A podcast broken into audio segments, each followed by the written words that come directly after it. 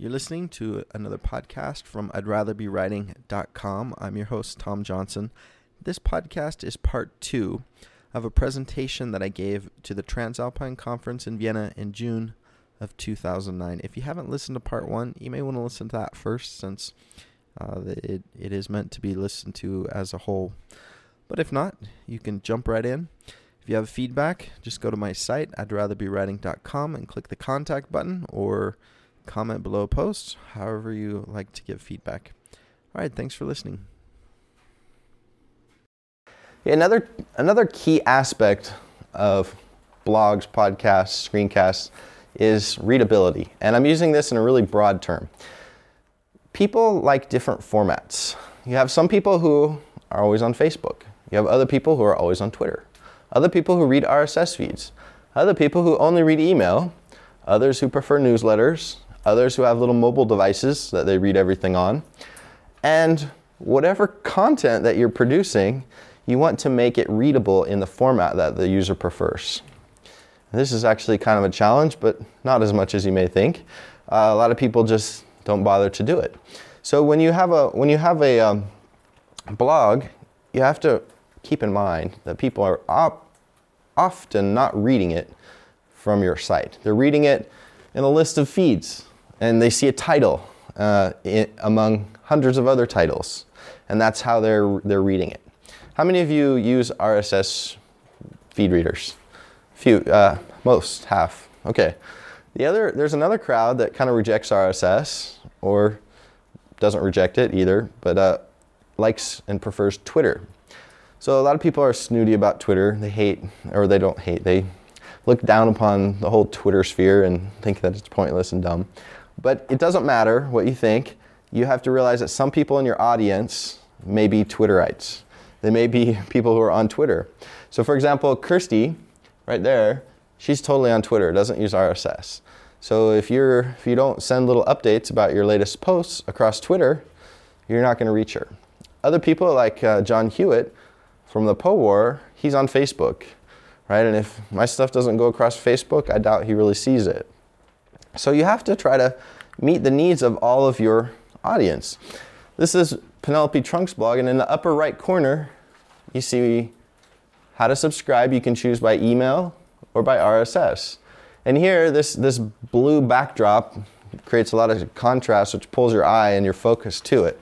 You want to keep your subscribe options really clear. And this is another example. He's, he's got them in the upper right. You can subscribe by iTunes, by RSS, by email. You want to give readers as many options as you can. Um, I would add a Twitter button. You can add a Facebook button, whatever you want. Uh, give people the option to read stuff in the format that they want because because um, your content has an RSS feed, it can easily be transformed in all these different different ways. Another part of readability, though, beyond just having the right format, is to write in a way that's good for online reading. This is a, uh, an example from Copyblogger, and he uses subheadings a lot. Uh, it's just a good example. So when you're reading online content, of course, people skim. They read quickly. And if you have subheadings, it facilitates scanning. So definitely uh, write in a way that's conducive to online reading. Lists, white space, bullet points. Now I'm going to show one. This is my last multimedia clip. This is my this is my absolute f- most favorite uh, screencaster, Michael Pick. And I'm using his video as an example of screencasting in a way that engages, engages you visually. Because if you create a screencast, it's really easy to just narrate and show still shots that change every 30 seconds or something really long and tedious. But he, ex- he shows how to I gotta load something real quick. He shows how to keep the reader's visual attention uh, through this constant eye candy that's coming across. So, whereas online, when you're just reading something, you need subheadings, in visual space, you need constant stuff. I mean, if you ever, if you ever watch TV, uh, commercials, they change every like two seconds, or they change scenes. You know, there's constant motion. So, Screencast video tutorial, um, like that Common Craft one, that's screencast. I guess a screencast is usually like a regular uh, video tutorial that's got an RSS feed, but I'm using the term somewhat loosely to include um, video tutorials that you may do at work using Captivate, Camtasia Studio, because that's really where where it intersects with our profession. So this, I had to download a special application for this to work offline. Oh, after five days, I think something disappears. Hold on to me. Oh no, here it is. Okay. uh,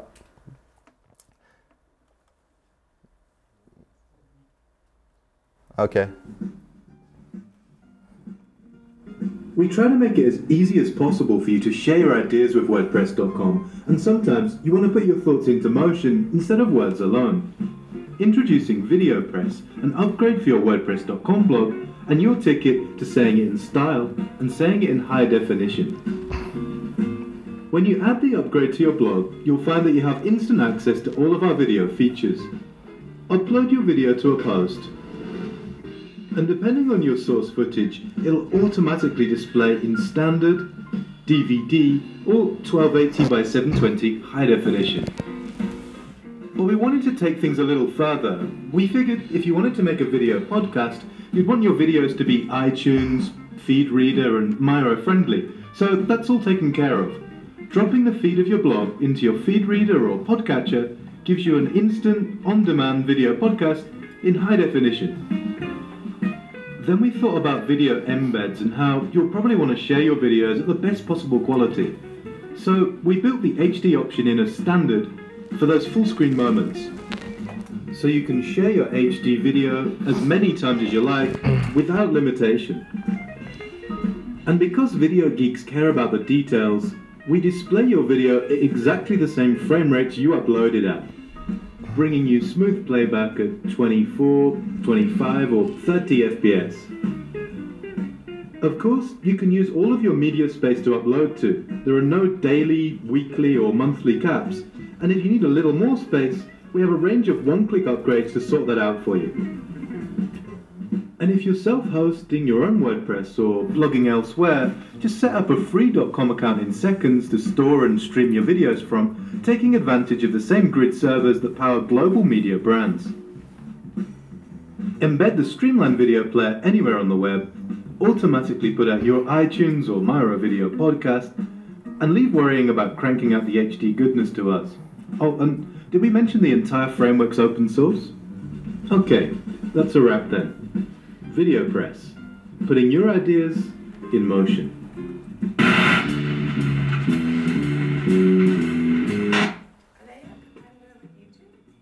Are they what? Post by email Hold on, wait is one a sec. new way for you to easily author and upload content to your blog. Okay.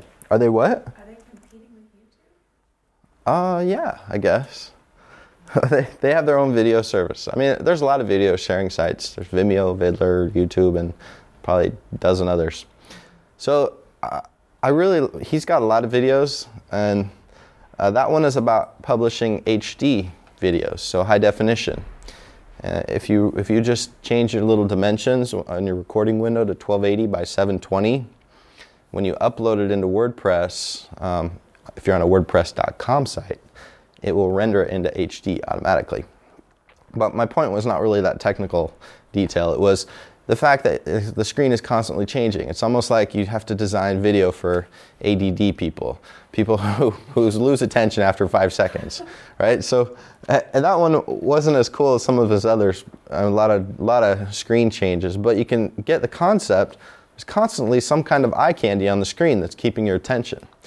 And that's really tough to do in screencasts because that's a lot of work. I mean, creating each of those little eye widgets, whatever you want to call them, little doohickeys that, that move across the screen.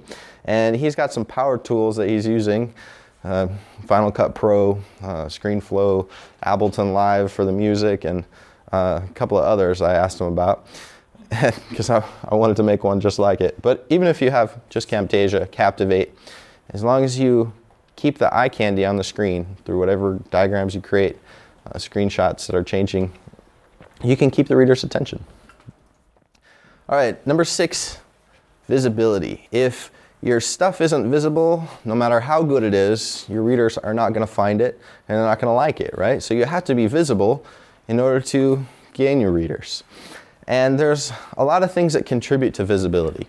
Usually, search engine optimization or SEO is a huge priority for most businesses. This is where, where their bottom line comes in. Is real estate, if you think of real estate almost literally, real estate on the first page of Google is worth millions, whereas, well, maybe not millions, but it's worth a lot. Uh, whereas real estate on the second or third page is, is almost nothing. So if you can figure out a way to get your product, service, self, uh, whatever, on the very first page of Google, on the top return, that's worth a lot. And to do that, you have to kind of know a little bit about search engine optimization. And there are various things that contribute. The first one at the very bottom is having great content. This is where it all starts. Because if you don't have great content, you won't get any backlinks. Backlinks are links pointing back to your site from other people's sites.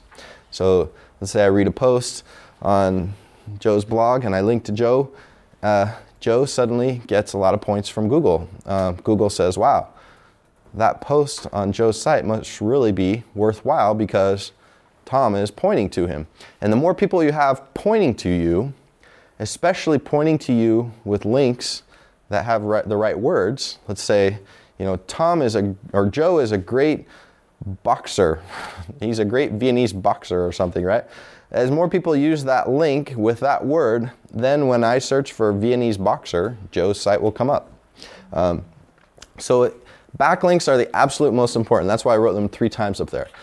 If you want to, if you want to make a blogger's day, link back to their site. Now, different sites have different uh, authority, right? So if you get a link back from the New York Times or from the BBC, it's infinitely more valuable than a link back from a fresh blog that was created two seconds ago. So the trick to getting high search engine optimization is getting a lot of link backs from high ranking sites. And the next question is, well, how do I do that? Because this doesn't seem like something you can control, right? I have to try to beg people to link to me. That's not going to work. And there's a guy who's got a real estate site who's asking that. He's like, Tom, I know that link backs are important, but how? How do I get them? Um, and you see a lot of people who, who will who will pay to have people link to your site and things like that. But really, what gets you to what achieves link backs is having great content. People link to great content. So that's why that's really important. You can also do gimmicks. Um, you can, for example, let's say you're a spa. This is a real example. Let's say you're a spa trying to get promotion. You say that uh, you can run a contest where people write a blog post about the importance of spa treatment, and the winner will get a full year of free spa treatment. So then you get a bunch of people linking back to you, uh, and you just have to pick one winner. Something like that. So you, you can do gimmicks to try to invite that, but, but uh, however you do it, that's important. The second is keywords, or one of the other elements is keywords. You have to have the right keywords in order to get the searches from Google. And by having the right keywords, you have to put them in the title and in the first paragraph because it matters where they appear in your post. And this is part of the disadvantage of podcasts and, and video is that you don't have all these keywords that are making your, your post rich and, and visible in search engines. So put it in the title, uh, put it in the first paragraph. Don't repeat it more than six times in the first few paragraphs, otherwise, Google it knows when it's being gamed. You can't change the text to the font color to white and repeat it a hundred times. You'll probably get blacklisted or something. So Google is smart like that, and, and, and it knows other things. Internal links, if you ever look at Wikipedia, notice that they have tons of links pointing inward to itself. That's another strategy. So you can actually install plugins in WordPress so that every time you say, for example, the word um, house, then it links to other other word, uh, it links to certain posts on your site uh, that, that are relevant to that, and that internal linking also also works. WordPress itself, or or a blogging platform, is better architected for SEO. It puts the relevant content higher up. It doesn't hide it in tables, so it works well for that and some other things. You can have a sitemap, low bounce rate. Bounce rate refers to uh, if somebody comes to your site and they see the first page or whatever they, they land on, and then they bounce off after two seconds, that, that's considered a bounce. Whereas if they come to your site, hang out for a while, and drill into another page, um, that's not a bounce. Other ways you can make your content visible is adding some related posts under each post. So 60 to 70% of people who find your site, they, they find it by searching and, and landing on it with a search. So you want to give them more articles that are related to that search. Link back to everything. I talked about this in the workshop. Basically, as you link to somebody, a little excerpt of your, your site, a little excerpt of your paragraph with that link often appears back on their site. So can lead other people back to it. Actually, this is mistitled. It should be track back, not link back. Uh, top 10 lists are great ways to showcase your most important content. Because if you have seven or 800 posts, you want to, you want to, you don't want them to be buried and forgotten. Uh, you want to put them in a place where people can find your most important content. And unless you do that, they get buried in a blog. How are those created? Is that something you do yourself? Or You, is that- either way, either way. If you do it through an automated way with a plugin, it may not give you your favorite posts.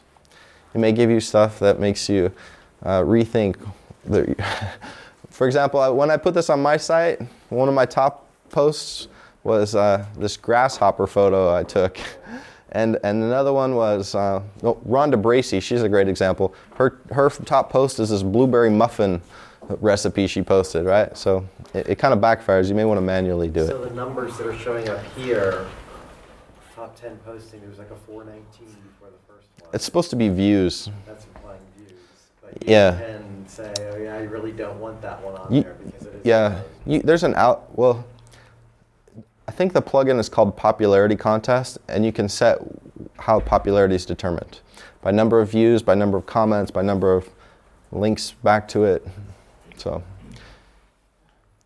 there's another plugin. Uh, I also mentioned this in the workshop. If you're working with WordPress, you definitely want to check out the all-in-one SEO plugin.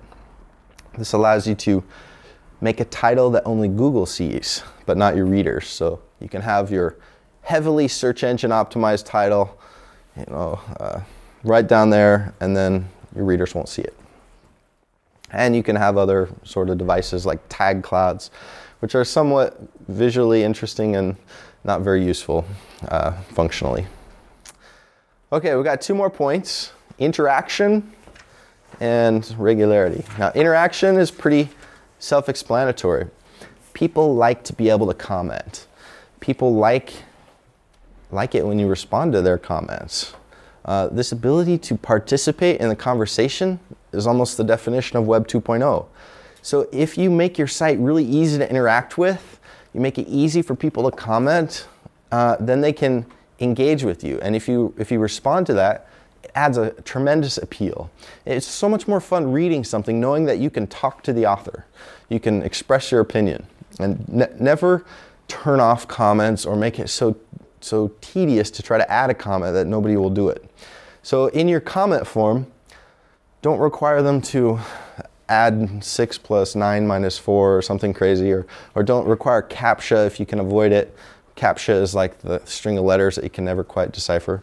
Uh, at the bottom, add a little notify me of follow up comments via email so that when you do respond, people, um, people know they can check it out. Yeah. Kind of funny thing happened on the family blog that I do, WordPress.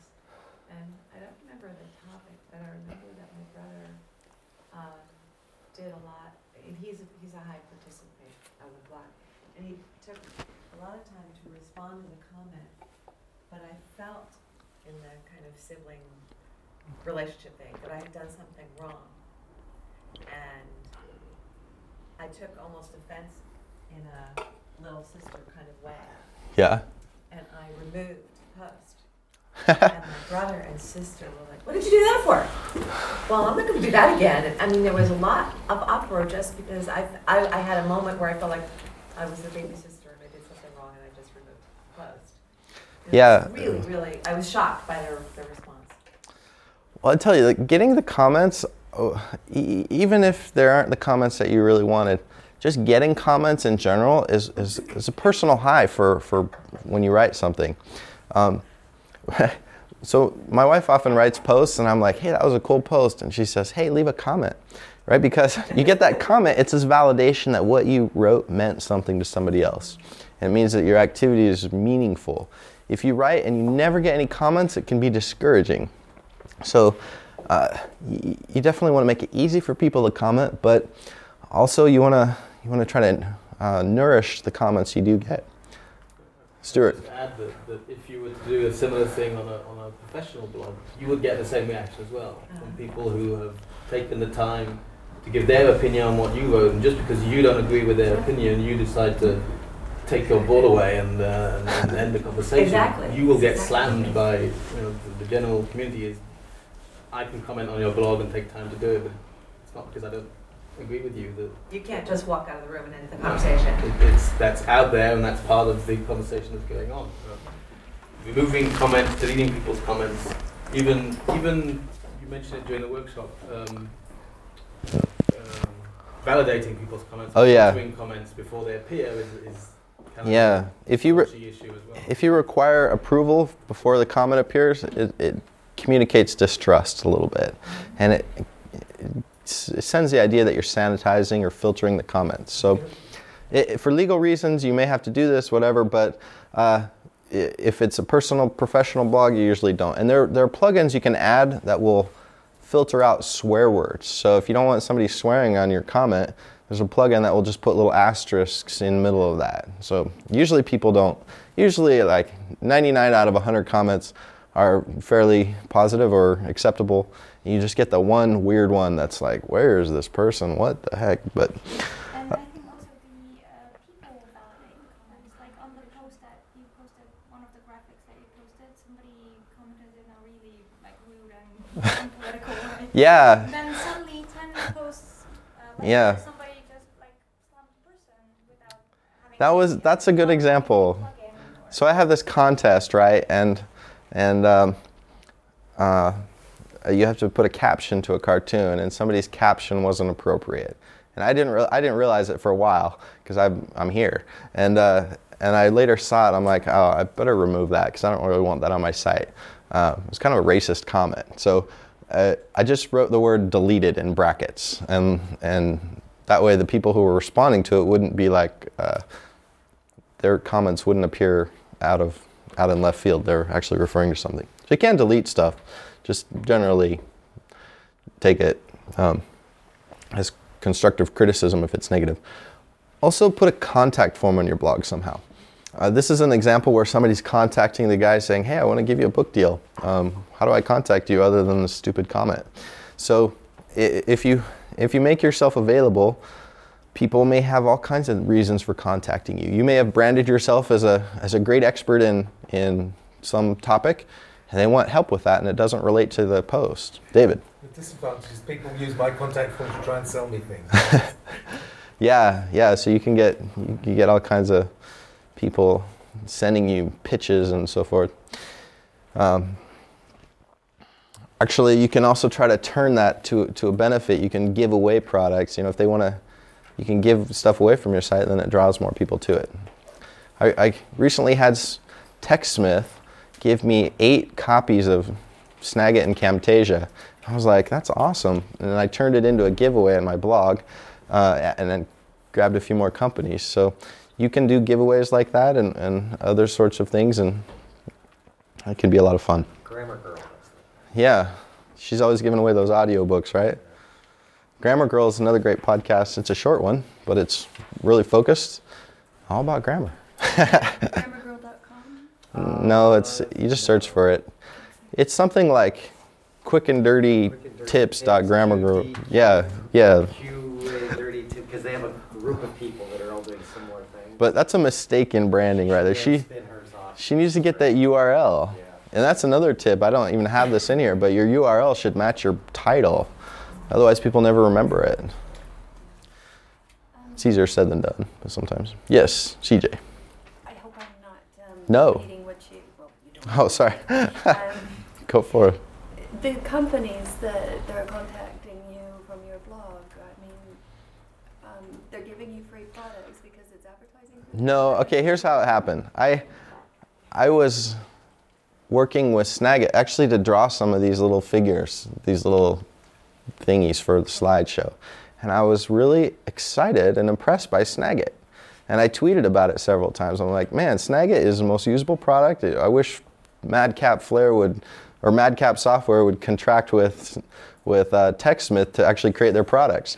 And, and no, but Betsy Weber, who's follow, who follows Twitter, fo- I don't know if she just follows me or follows the, the word Snagit or whatever, but she contacted me, said, hey, uh, we'd like to give you some, some stuff to give away on your blog. And I'm like, great.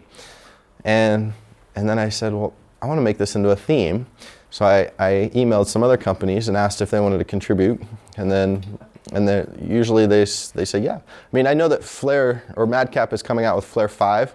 Usually people who are coming out with a new product want to create some kind of excitement around their, their company. So that's a great time to, to get people to give stuff away. So most of them you emailed them after Yeah, yeah. Yeah. And that's how I got all my sidebar ads as well. I, I basically emailed and asked if they wanted to advertise, or I just sent out a call and some people responded. Okay, we're coming up to the last point. We only have about nine minutes left, right? This is one of the most difficult parts of blogging regularity. Uh, you have to post a lot. So if you're if this is your typical month, you're posting 15 times a month if you if you want, right? You can have a, a blog that posts much less, once or twice a month, but you won't really you're not going to get those that loyal following of people who just love to read your stuff because it's not regular enough. You have to at least post once a week. Um, and, and usually a good rhythm is three times a week. Uh, some people say you can post too much, and that's true. People can only read so much. Um, but by and large, you have to generate a lot of content.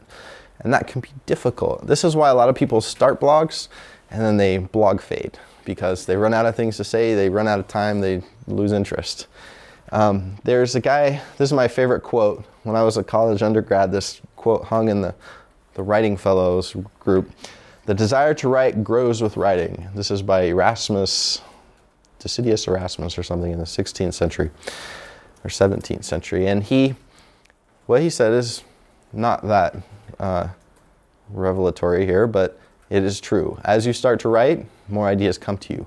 You start to get in this in in this writing mode, and everything that happens to you, you suddenly contextualize into uh, whether it would be a good post or not. So. Um, you may find at the beginning that ideas are hard to come to you, but give yourself a while, get into the rhythm, and soon you find a lot of ideas. Um, reading is also an excellent way to generate ideas, whether you read magazines, articles, books, uh, whether you attend conferences, read forum posts, listservs. It generates and sparks ideas for you to write about. So, as long as you're actively engaged in something, you're going to find lots of ideas. Finding the time is also difficult, but if you can, uh, if you're um, in a place where blogging is supported, let's say your your spouse is also a blogger, you know, then it's a mutual activity. That's the case in my home. Uh, this is my wife and I at WordCamp.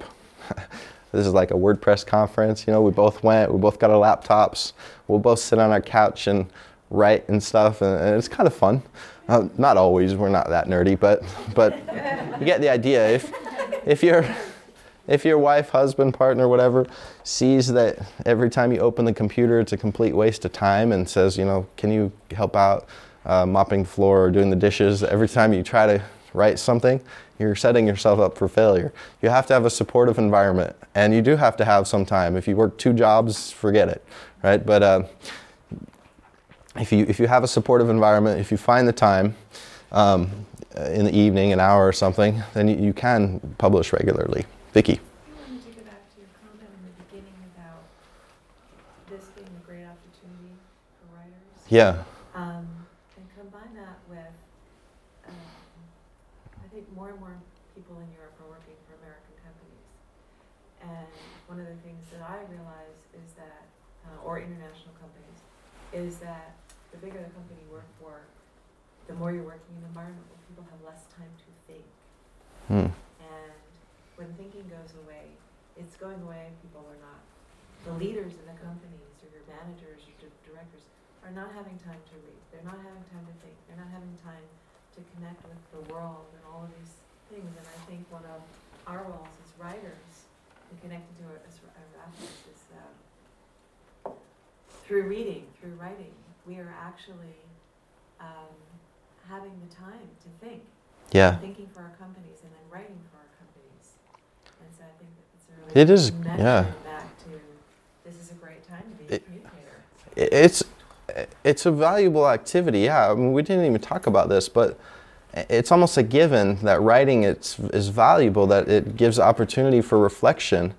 Uh, I'm often amazed at how many writers I encounter who challenge the value of blogging because it's really writing. It can be any type of writing you want. You can have a fiction blog. You can have a fiction podcast where you write a chapter a day of your fantasy novel or something. Um, it's really anything you want, and and a lot of people have in their minds, well, I want to write a book, and that's totally fine. You can write a book through your blog if you want, but also the fact that you get a lot of comments from blogs and you have interaction is almost more fulfilling than having a static print publication that you rarely hear feedback from. So it can be a highly fulfilling activity. Otherwise, it wouldn't be so popular. So that is pretty much the end. And uh, let me just show. Oh, I'm at my 10:30 mark. So, do we have any questions about blogging, podcasting, screencasting? I know we covered a lot, but these. I'm trying to get back to my eight little things here at the beginning. Probably should have put the slide at the. There we go.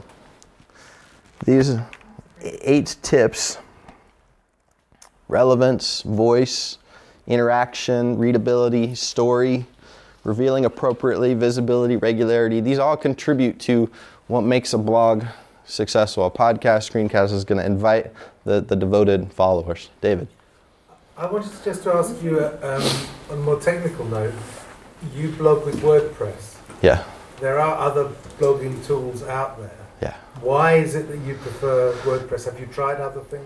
Y- You know, I've experimented a little bit with uh, some of the others, but um, uh, there's having the control and the flexibility to tweak the design. So I first started using WordPress when I was the a chapter webmaster at Florida, and I wanted to re- redesign our site. So I could I could have that versatility uh, to do whatever I wanted. But I mean, there's some limitations with other platforms, like with Blogger it's harder to change, it's harder to tweak the design.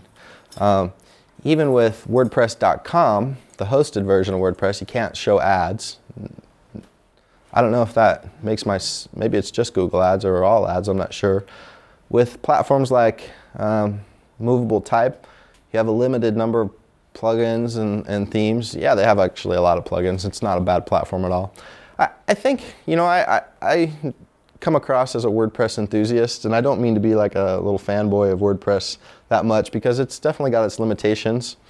And I- think whatever your whatever tool you're using, focus on the content more because that's really where the value is. The technology is going to change. Who knows? Maybe people decide the PHP MySQL architecture of WordPress is, is going to fall flat or something. And so, so if you focus on the content though, and it's if it's in a format that you can extract, get out of, not limited to, then then that's what matters. Jeanette. But as a first-time blogger, the technology doesn't matter if you're going to get frustrated with the, the technology. I just finished my master's, uh, my MS in technical communication management, and my usability class, uh, my team did actually usability testing on blogging applications, blogging web applications, and WordPress was one of them, Blogger, and then I can't remember the other Movable type, Probably typepad. MySpace or something that is not. What did they find? What did you find? The WordPress was the most used. Really? Yes. That's interesting. We, we each had, um, there was three in our team in different countries, and so we had different languages, and we each had three to five users that we just asked to just set them down, gave them the, the, the task to do, and that's what we found out. Yeah, well, that's good to know. Yeah, I think by and large WordPress is easier than other platforms such as Drupal or, or, or Joomla. It depends what you're trying to do. You know, different platforms have different strengths, and and uh, you know, there's people who are devoted to other platforms, and You know, it really doesn't make or break your blog. What makes or breaks it is what you publish. Nobody really cares. You can change your entire theme. Nobody will even say anything. They're not reading it for the way it looks. They're reading it for, of course, it contributes to how they receive it a little bit, but they're reading it for the content. Glenn.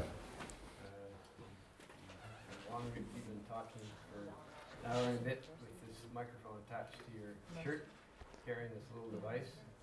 Can I ask you what you're going to do with the recording? Oh, I was totally going to publish it as a podcast.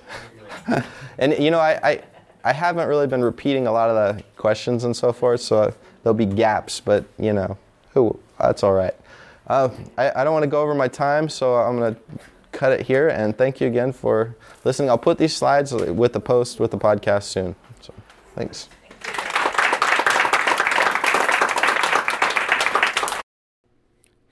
If you have made it this far, then you have reached the end. This was a presentation that I gave to the Transalpine Conference in Vienna in June of 2002. If you have feedback, I think you know where to find me. I'd rather be writing.com. I'm always looking for interesting ideas, cool people, uh, innovative techniques, or different approaches people are using that uh, that are successful. So if you have an idea for a podcast or even a blog post or some other um, some other format, I'd love to hear it. Send me an email, drop me a line, let me know you're listening. And uh, if you're thinking about getting into podcasting, I'd love to give advice, tips, uh, record your presenters. It's not hard to record a presentation. You just basically attach a little microphone and hit record. And uh, that way we can all benefit as a global technical communication community. You know, I I often reflect about the number of presentations at conferences, chapter meetings, and other uh, just events that go on every year, and I bet 90 to 95 percent of them are actually unrecorded.